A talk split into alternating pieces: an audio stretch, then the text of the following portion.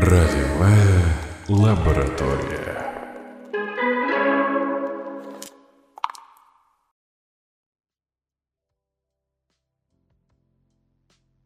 Всем добрый вечер. Вас приветствует ролевая лаборатория. Сегодня мы первый раз собрались, чтобы поговорить про ролевые игры живого действия. И сегодня с нами будет потрясающий, невероятный, чудесный Денис Дионис Первый Муравлянский. Денис, привет. Да, привет. Хорошо, Денис, давай под протокол, чтобы все поняли, кто ты такой. Расскажи нашей аудитории, кто ты, откуда ты и почему ты такой классный. А, так, ну я начал заниматься ролевыми играми 25 лет назад, в сентябре 97 -го года. А, с тех пор я сыграл, по-моему, более сотни игр, если считать кабинетки. Вот, точнее, кабинеток точно у меня больше сотни, и полевых, наверное, там с полсотни. Вот, при этом, ну, сделал некоторое количество игр. Из самых таких моих э, громких подвигов, которые есть, это, во-первых, монументальный, монументальный труд, который называется «Ролевое пособие для начина... по ролевым играм для начинающих». А, я его считаю фундаментальным, потому что а, его перепостили просто, короче, в люб... на всех форумах, которые так или иначе относились к ролевым играм. Везде, где самосорождалось, собственно, ролевое движение, они потом перепостивали эту методичку. Вот, ну и я, мы как бы полгода ее писали, то есть это реально был большой труд в то время. Но она написана была в 2000 где-то году, и поэтому сейчас, конечно, она э, устарела в некоторых вещах, но как э, некоторый базис понятийного аппарата вполне себе до сих пор как бы есть в ней актуальность.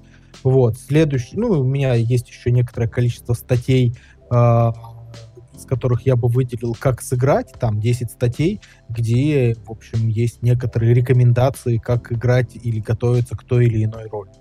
Вот. Э, ну и кроме этого, я, э, собственно, последние там лет 15 вплотную занимаюсь кабинетными ролевыми играми.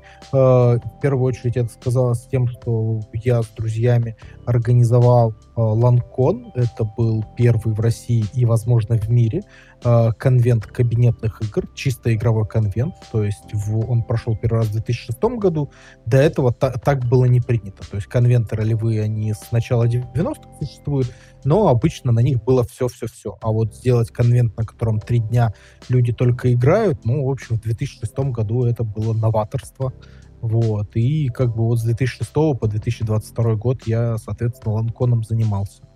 Ну и кроме этого, вместе там с коллективом замечательных людей э, мы проводили в 2018 году школу разработчиков ролевых игр. Это, ну, такой последний фундаментальный подвиг, которым я обычно хвастаюсь. Вот да, такой ответ у меня. Хорошо, отлично. Давай поговорим теперь о том, ради чего мы здесь, собственно, собрались. Есть такой текст, который называется «Манифест о выразительных средствах» ты недавно его освещал на большой ролевой елке, и вот теперь мы с тобой тоже добрались до него и хотим поговорить. Это манифест во многом, я так понимаю, про ролевые игры. Расскажи, собственно, что это такое.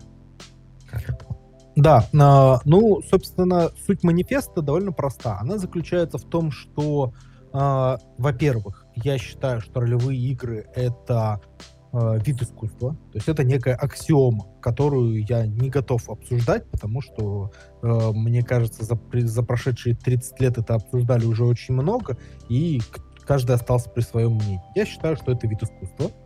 Э, это как бы первая аксиома. Вторая аксиома, она заключается в том, что у каждого вида искусства есть свой язык. Uh, язык в смысле набор выразительных средств, через которые автор воздействуют на, ну, на кого-то. А, это очень классная, кстати, штука, потому что как раз на большой ролевой елке а, Дмитрий Забиров, а, дятел, он, собственно, указал, что на самом деле объект воздействия — это очень важная вещь, и он может быть очень разным. И в том числе у ролевых игр. Но это я чуть позже скажу. Ну вот, соответственно, вот эти тезисы ролевые игры — это искусство, у искусства есть э, свой язык, то есть набор выразительных средств. На этих двух тезисах, соответственно, следует, что у ролевых игр, как у искусства, тоже есть некоторый набор своих выразительных средств. А дальше идет уже интереснее. Дело в том, что э, искусство как институт существует у нас очень давно в мире, и э, выразительные средства, они э, в, не, в разных искусствах, они взаимосвязаны. Ну, то есть можно сказать, что там базовое искусство у нас это литература, его язык, вот, язык литературы, э, в смысле выразительные средства литературы, э, в каком-то размере заимствовал театр, но при этом привнес еще свои.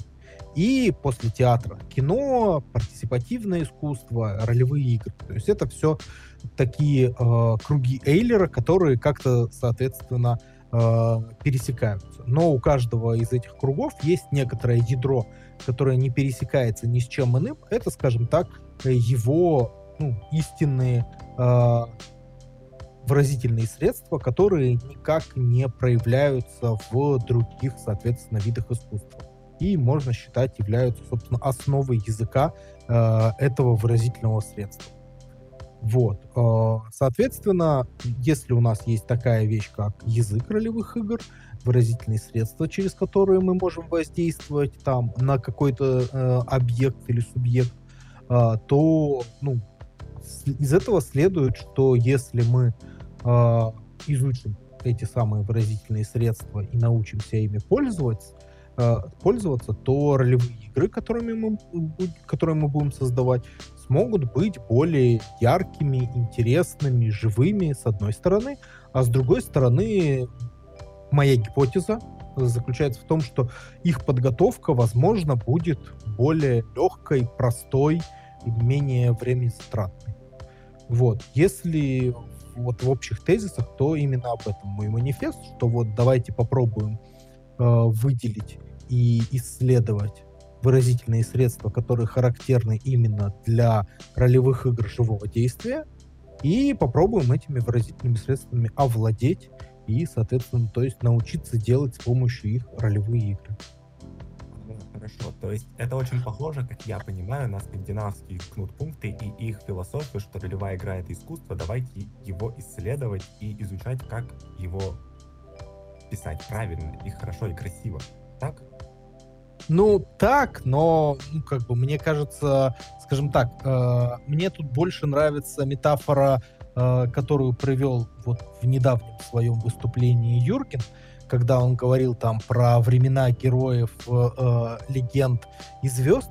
Вот. Э, и дело, дело тут в чем? Дело в том, что вот эта парадигма, она на самом деле не только к нутпункту свойственна, она, кажется, была свойственна в целом э, некому этапу развития ролевых игр, э, тому этапу, когда формировались теории. Вот этот этап, он, кажется, где-то году в 2015 закончился. То есть до 2015 года э, одним из методов, там, скажем так, набивания славы в ролевом движении являлось написание интересных статей. Вот, сейчас э, как бы этот метод утрачен, потому что не очень понятно, ну, там, по многим причинам, я не буду сейчас вдаваться.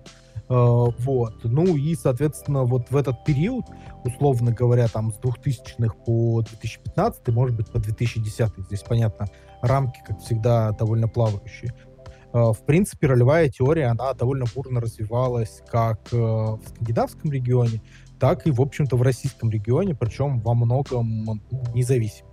Со скандинавами у нас взаимопроникновение, кажется, началось где-то в, скорее ближе к концу этого периода, то есть где-то в 2000 2008-2010 начались первые как бы узнавания э, в российском ролевом сообществе о том, что есть кнут-пункт, о том, какие там есть этот, но к этому моменту уже, скажем так, в российском ролевом движении было достаточно много уже теоретических всяких статей и э, написано, и некоторые, соответственно, тоже подходы сформулированы. Поэтому и да, и нет. Э, то есть здесь есть исходство с пунктом, но э, нет, это скорее не наследство, а скорее параллельное развитие. Хорошо, понятно. Давай поговорим немного про эти самые выразительные средства ролевых игр, чтобы стало понятнее, о чем мы вообще говорим. Какие-то, может быть, примеры, как это понять. Ну, то есть, вот у меня есть игра, например. Да, да, да, не, отлично, смотри, ну, как бы есть некоторый э, набор выразительных средств, который понятен там всем, кто хотя бы раз играл в ролевые игры, потому что он практически во всех играх есть. Значит, первое из этих выразительных средств, э, с помощью которых мастер воздействует на игрока, э, это, собственно, там, описание мира и описание текущей ситуации. Ну, то есть, как бы, вот оно есть практически всегда нам говорят, где, как бы, про, что это за мир игры, я не знаю, там, корабль, э, космический корабль, подводная лодка, прием, в, не знаю, в Тустенте в мире Ведьмака или еще что-то. Вот, это как бы первая часть. Второе э, выразительное средство, которое тоже практически всегда есть, это описание персонажа. Там э, описание персонажа, кто он такой и так далее. Вот это у меня в моем списке выразительных средств идет под номером один субъект игры. То есть, собственно, кто является субъектом игры, обычно это персонаж. Там иногда группа персонажей, там как бы есть разные э, варианты, ну, ну, поэтому это я и назвал более общим термином субъект игры. Вот. Э, ну, вот если говорить там персонаж и роль, это тоже там вещи, которые есть в любой, соответственно, ролевой игре. А, следующая, третья вещь, она уже есть ну, не во всех играх, но очень часто встречается, потому что как раз уже это первая штука, которая как-то к ролевым играм относится как к уникальному искусству. Это мотивация и цели э, собственно, персонажей, да, то есть то, что персонажи, они, у них не просто есть какое-то прошлое, они вот в этой текущей ситуации чего-то хотят. Вот, это то выразительное средство, с помощью которого мастер пытается э, ну, как-то запрограммировать то, что на игре будет случаться, да, то есть там какие-то столкновения, интриги, кулуарные отравления и так далее, да. Э, если, соответственно, мотивации и целеполаганий на них не будет, то они, скорее всего, и не случатся. Вот. Э. Ну и третье выразительное средство, некоторые, собственно, считают, что это главное выразительное средство, которое вообще есть у ролевых игр, это модели. То есть тут ну, как бы очень много копий сломано, что такое модели, где кончаются модели, начинаются механики и так далее. Но если в э, то есть я, поэтому я это обобщаю как просто как модели, механики и правила. То есть набор определенных игровых условностей, которые позволяют некоторые там, э, виды взаимодействия, недоступные без этого. Вот. Ага, хорошо, понятно. Хорошо. Допустим, мы, мы выделили вот эти выразительные средства. И что нам с ними делать дальше? Вот мы поняли, что, например, вот моя текущая игра состоит из такого контекста, я так отношусь к своим субъектам, и они, например, играют в интриги. Это отравление при э, дворе княжны Генриеты, да, например. Хорошо, что нам теперь с этим делать? Если мы считаем, что ролевые игры — это искусство, и хотим выделять позитивные средства, значит, их теперь можно отрефлексировать, выделить, и что с ними можно делать дальше? Ну, собственно, ты совершенно правильно говоришь, то есть как бы следующий шаг — это их отрефлексировать и понять, как ими пользоваться. То есть э, у нас есть некоторые шаблонные э, приемы использования, то есть, ну, например, с тем же персонажами, да, что вот у нас есть прием, да, мы говорим, вот он князь такой-то, а этот граф всякой-то, и вот князь, князь такой-то у графа всякого-то жену ввел, да, и вот, в общем-то, и, и поэтому оскорбленный э, хочет за это отомстить. Вот, это как бы некоторая очень понятная э, рамка, э, и вопрос стоит, единственная ли это рамка можем ли мы что-то такое еще сделать с персонажами, э, как-то по-другому их выразить, может быть, по-другому их создать. Ну, то есть здесь вот, например, э, один из э, вариантов вот работы с субъектом игры и созданием этого субъекта есть, ну, например, воркшоп. Это когда вместо загрузов, да, которые заранее э, расписаны, э, у нас на месте люди в режиме некоторых, как бы, некоторой деятельности эти завязки создают. Ну, то есть самый простой такой пример. Э, в нескольких играх использовался, и я затрудняюсь сказать, которая была первая, но суть его вот в чем. Вы как бы ходите, например, по кругу, ну, в смысле, ходите некоторой толпой, потом, если вы хотите, как бы, э, вы ищете себе, кто будет ваш друг. Вот. Э, вы должны с этим человеком встретиться глазами, если вы оба а, согласны, что, как бы, вы друзья, то вы сходитесь друг с другом, и, как бы, в течение, там, двух-трех минут обсуждаете, э, придумываете, например, соответственно, как из вас кто кого спас. То есть что стало бы, проявлением этой дружбы, как она зародилась, какие-то такие вопросы важные для вашей дружбы, соответственно, решаете. Потом дальше ходите, ищете врага. Повторяете это с врагом. Потом ходите на, на этот, а, находите там своего, свою любовь.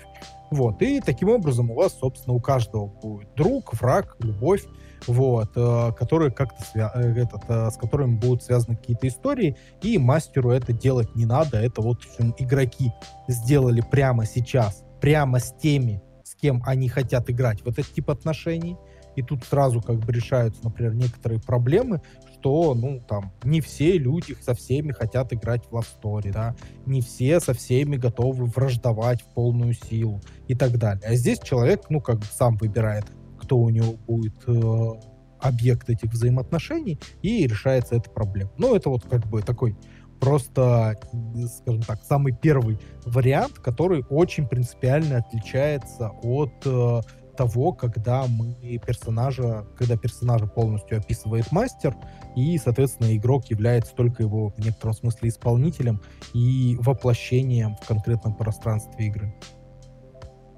Вот, соответственно, мы находим такие, ну, то есть мы каждое э, это выразительное средство исследуем, ну, там, до определенной глубины. Понятное дело, что это можно делать почти что бесконечно, но вот до той э, глубины, на которой мы понимаем, что это еще разумно, скажем так, э, тратить наши силы. И после того, как исследовали одно, переходим к другому, таким образом постепенно наращивая свое мастерство, э, использования этих выразительных средств, вот, и как бы создавая свой, э, свой стиль. Вот я, кстати, про это еще не сказал.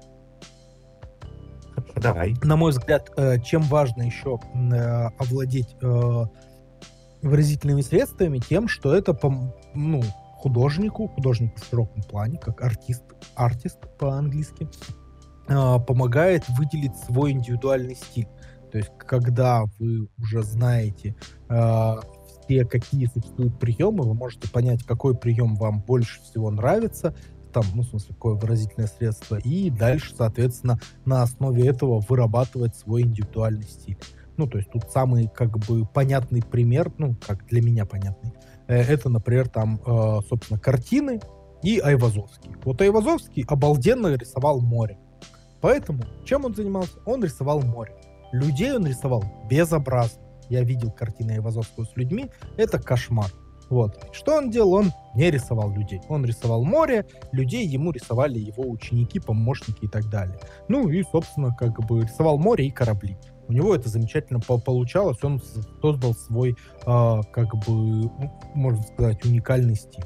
Вот. И, на мой взгляд, таким же образом мастера э, ролевых игр, если овладеют инструментарием как бы выразительных средств э, определенным, смогут понять, какое из, из этих средств им больше всего нравится, и, соответственно, смогут на, на одном или нескольких выразительных средствах сделать свои шедевральные игры. Да, хорошо. Смотри, я видел в канале Пактарии одну мысль, которая звучит примерно так. Если ты не знаешь, для чего механика, не бери. И здесь, как я понимаю, по-моему, очень похожая история. Смотри, если у нас есть некий список средств, которые мы выработали посредством декомпозиции, то что нам с ним делать дальше? Мы просто его выносим в свою игру и смотрим, как это работает, и все? И... Ну, мы его вносим, в, ну, в некотором смысле, да, то есть мы его вносим в свою, то есть если индивидуальное, а, если с точки зрения индивидуума, то да, мы смотрим, как бы, насколько нам это выразительное средство интересно, и как бы э, пробуем его в нашей игре, а дальше, соответственно, либо берем его себе в рабочий инструментарий, либо не берем. Ну, то есть, как бы, в смысле, когда я говорю не берем, это значит, что остаемся в рамках некоторого общего шаблона. Ну, то есть, вот как с теми же, собственно, персонажами попробовали, там, например, воркшопы такие и еще что-то. Ну, такие, ну, классно, но меня прет от того, чтобы я, как бы, когда я пишу персонажа. Вот, это там для меня основной кайф игры, поэтому я от него отказываться не буду. Ну, хорошо, это вполне себе право, соответственно, каждому. Вот, ну, а про высказывание, как, что, типа, не умеешь, не трожь, ну, скажем так, это хорошее высказывание, когда вы делаете какой-то там продукт, влияющий на жизни других людей, на окружающую среду и так далее. Игра все-таки безопасное пространство, поэтому, на мой взгляд, как бы для игры это должно немножко по-другому звучать. звучать. Если ты не умеешь, но тебе интересно, трожь все, что хочешь. Вот. Хорошо. И как раз для вот этого трожь все, что хочешь, я так понимаю, мы сделали специальное пространство, которое, спойлер, называется ролевая лаборатория так? Да, да, и, и, и, и именно так, да. Хорошо, расскажи, как этот концепт вообще родился. То есть это вот эта вот экспериментальная площадка, на которой мы исследуем игры, это ведь совсем не новая идея. Насколько я знаю, все RML были как раз про это, про то, что мы что-то исследуем на какой-то отдельной площадке. Собственно, да. Чем все... все это отличается теперь? Это что-то новое или это продолжение старого, или как это? Ну, это что-то новое, являющееся, конечно же, продолжением старого.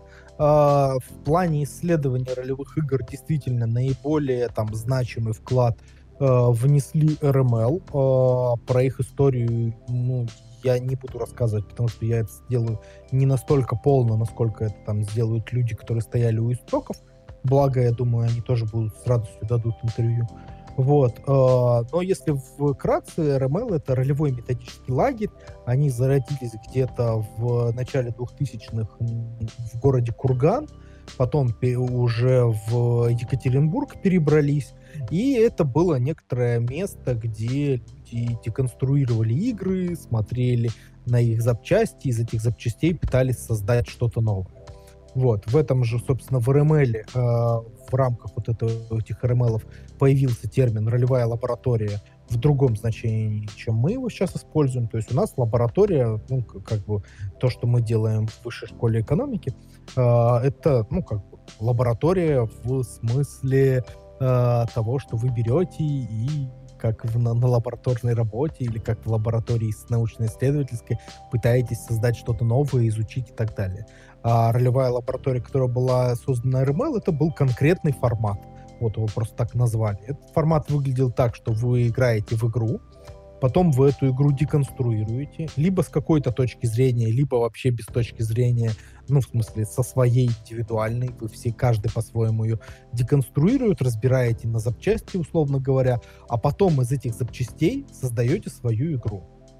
Вот, это, ну, как бы вот был э, некий формат, и мы этот формат в некотором плане, конечно же, наследуем. Когда я говорил, что это новое на базе старого, то есть вот этот формат ролевой лаборатории, он у нас тоже используется вот на двух занятиях, когда мы исследовали э, ситуацию, мы та- так и делаем. То есть у нас была некоторая игра, в которую мы играли, а потом, соответственно, мы ее э, разбирали и из, исходя из темы конкретного занятия мы, собственно, этот, э, группы создавали свои игры, которые тут же на месте тоже и игрались. Вот, это там вторая, скажем так, э, методика, которую мы, можно сказать, позаимствовали из RML, которая, ну, заключается вот в чем, что э, ролевая игра живого действия — это искусство, которое проявляется именно в действии. То есть, скажем так, ролевая игра, даже запакованная в коробку, это как сценарий, да, сценарий и, кинофильм — это две разные вещи. То есть кинофильм создается на базе сценария, так же, как ролевая игра на базе коробки, она разворачивается, но может разворачиваться каждый раз там по-разному, в зависимости от мастеров, игроков, пространства и так далее. Вот, поэтому изучать игру нужно не в, по написанным каким-то материалам и так далее, а и, играя в эти игры. То есть основной опыт, который мы можем получить, мы получаем не из чтения, а из процесса играния и потом анализа этого игрового опыта. Кажется, на Бэше ролевой елке тоже рассказывал про а, манифест Были ли там какие-то интересные комментарии, которые сейчас нужно вспомнить?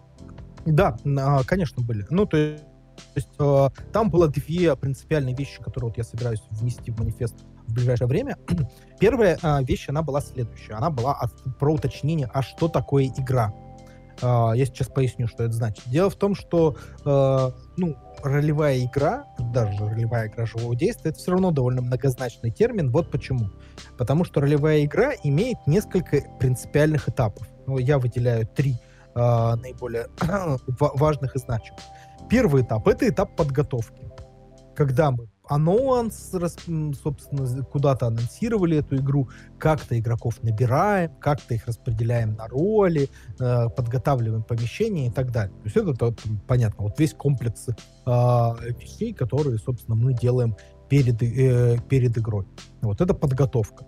А, и во второй этап это, собственно, ну, игра как действие, да. Вот мы собрались, соответственно, в некоторое помещение, мастер сказал, рыба, карась, игра началась, игра началась и, и шла до тех пор, пока мастер там не сказал, что игра закончилась.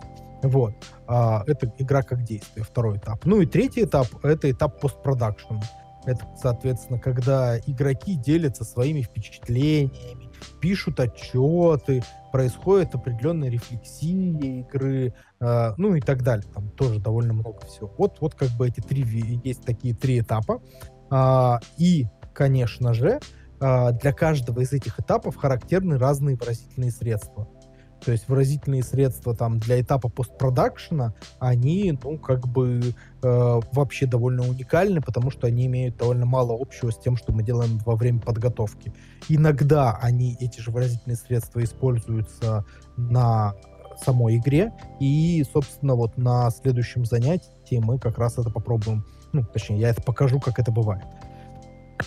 Вот. То есть, соответственно, есть три большие части э, ролевой игры, и для каждой из этих частей, в общем-то, надо рассматривать свои выразительные средства. Это было некоторое, это было первое важное обобщение, которое вот мне было предложено из зала. А второе важное обобщение было о том, что у этих выразительных средств есть разные объекты, ну, на которые э, мы хотим воздействовать. И от этого тоже зависит и как мы используем выразительные средства, и какие вообще выразительные средства в этом плане есть. А, значит, вы выделили четыре таких объекта, на которые, в общем-то, а, обычно воздействует ролевая игра. Э, список, скорее всего, не избыточный, то есть его вполне можно расширить, но просто я пока не нашел, ну, как. А, значит, первый — это участник. То есть, ну, мы, вот это как бы в основном именно то, что меня интересует, когда мы, ну, и большинство мастеров это интересует, то есть, когда мы э, некоторый опыт игрока, да, делаем, мы воздействуем как-то выразительным средством на участника. А, второй — это зритель. Это тоже довольно важная а, штука, что ролевая игра, она практически всегда... Ну, то есть бывают там, понятно, исключения, например, когда у вас парная игра, да, и вы в позицию зрителя практически никогда не переходите. Но э, в более традиционных играх, более многочисленных, у вас все равно возникает ситуация, когда вы являетесь зрителем по отношению к чему-то происходящему. Вот, то есть вы в него, это там чужой сюжет, например, да, вы сейчас заняты чем-то своим, но через плечо своего как бы собеседника видите там, как кто-то кого-то на дуэль вызывает или даже как бы травит и так далее. То есть вы выступаете здесь как зритель. А, вот, это тоже там как бы свои выразительные средства для зрителя а, существуют, которые могут быть не настолько важны для участника. Вот, там один из примеров таких это, ну, собственно, костюмы. Потому что когда мы играем и вовлечены в игру, нам, в общем-то, не так важно, э, во что мы одеты, мы свое тело вообще-то не очень-то и наблюдаем в этот момент, если только вокруг нас зеркала не расставлены, как в, баль... ну, в, в танцевальной студии какой-нибудь. Вот. Но для всех остальных, которые по отношению к нам являются как зрители, наше, как то, как мы выглядим, может быть довольно важно. Вот. Uh, это, собственно, вот второй. Это зритель. Третий — это э, ролевое сообщество в целом. Ну, некое. Ну, как в целом, э, как, как его мастер по, э, подразумевает. То есть ролевое сообщество или сегмент этого ролевого сообщества. Это, ну, очень понятная штука. Я, там мастер делает игру для того, чтобы прославиться в своем городе, регионе, стране, как бы тусовки страйкболистов и так далее. То есть вот в, в, в этом плане. То есть как бы э, и, соответственно, чтобы э, эта тусовка, на которую он игру эту делает, это восприняла, то именно тусовка в целом, а не его игроки, у него тоже есть некий набор выразительных средств. Очень часто это, собственно, как бы не относится к игре как к действию, а относится к игре как к анонсу и игре как к постпродакшну. Ну, то есть тусовки вполне вообще-то возможно продать игру, которая не была проведена, но была очень красиво как бы анонсирована, и от нее как бы есть огромное, и от нее есть очень внятные, понятные э, артефакты после ее проведения. Например, там отчеты участников. Вот. А, это, собственно, третий э, объект воздействия для выразительных средств. А четвертый объект — это другой мастер. То есть, когда вы, вы хотите, чтобы... А, а, ну, то есть, вот, например, я э, для некоторые игры, довольно многие, надо сказать, провожу именно с этим расчетом. То есть у меня сам расчет, что я делаю игру не, не только для того, чтобы игроки там классно поиграли, но еще и чтобы игроки, которые являются еще и мастерами там, в другой ипостаси, они бы посмотрели на какие-то решения и сказали, о, прикольно, а так можно, давайте я у себя тоже так сделаю. Вот. Это, ну, соответственно, вот четвертый э, субъект. Поэтому вот это второе было обобщение, которое было сделано на обсуждение на бревнах. Отлично. Я думаю, что мы потихонечку будем заканчивать.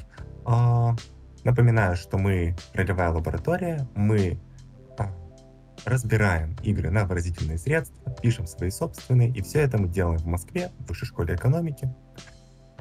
Кроме того, у нас есть группа ВКонтакте. Если вы хотите, подписывайтесь. Там много интересного. Примерно так. Спасибо тебе, Дионис, за то, что сегодня уделил нам время. Это было очень круто и полезно. Вот. Всегда, пожалуйста. Да, приходите на ролевую лабораторию и увидимся в следующих подкастах. Спасибо, что зашли. До свидания.